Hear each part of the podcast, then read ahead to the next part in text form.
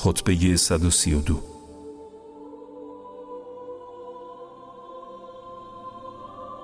خدا را ستایش می کنیم بر آنچه گرفته و آنچه بخشیده و بر نعمتهایی که عطا کرده و آزمایش هایی که انجام داد.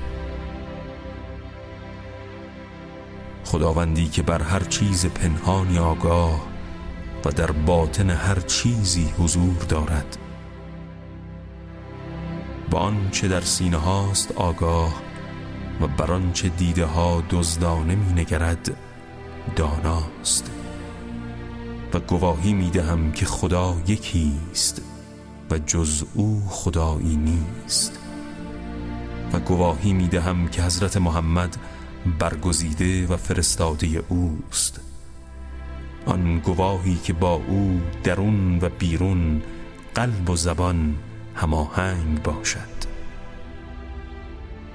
به خدا سوگند این که می‌گویم بازی نیست. جدی و حقیقت است دروغ نیست. و آن چیزی جز مرگ نیست که بانگ دعوت کنندش رسا و به سرعت همه را میراند.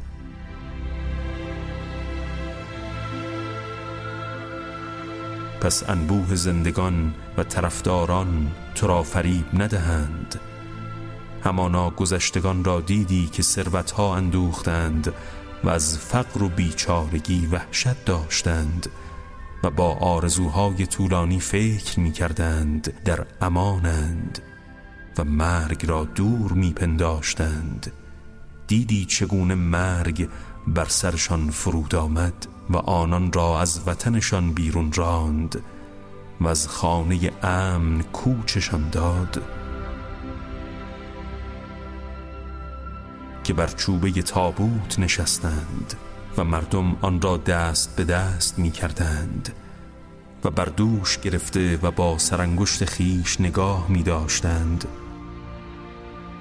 آیا ندیدید آنان را که آرزوهای دور و دراز داشتند و کاخهای استوار می ساختند و مالهای فراوان می اندوختند چگونه خانه هایشان گورستان شد؟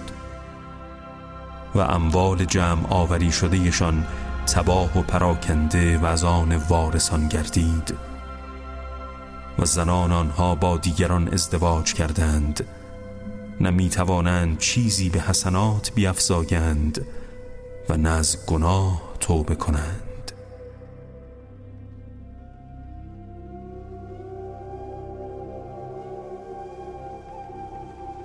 کسی که جامعه تقوا بر قلبش بپوشاند کارهای نیکوی او آشکار شود و در کارش پیروز گردد. پس در به دست آوردن بهرهای تقوا فرصت قنیمت شمارید و برای رسیدن به بهشت جاویدان رفتاری متناسب با آن انجام دهید. زیرا دنیا برای زندگی همیشگی شما آفریده نشده. گذرگاهی است تا در آن زاد و توشه آخرت بردارید.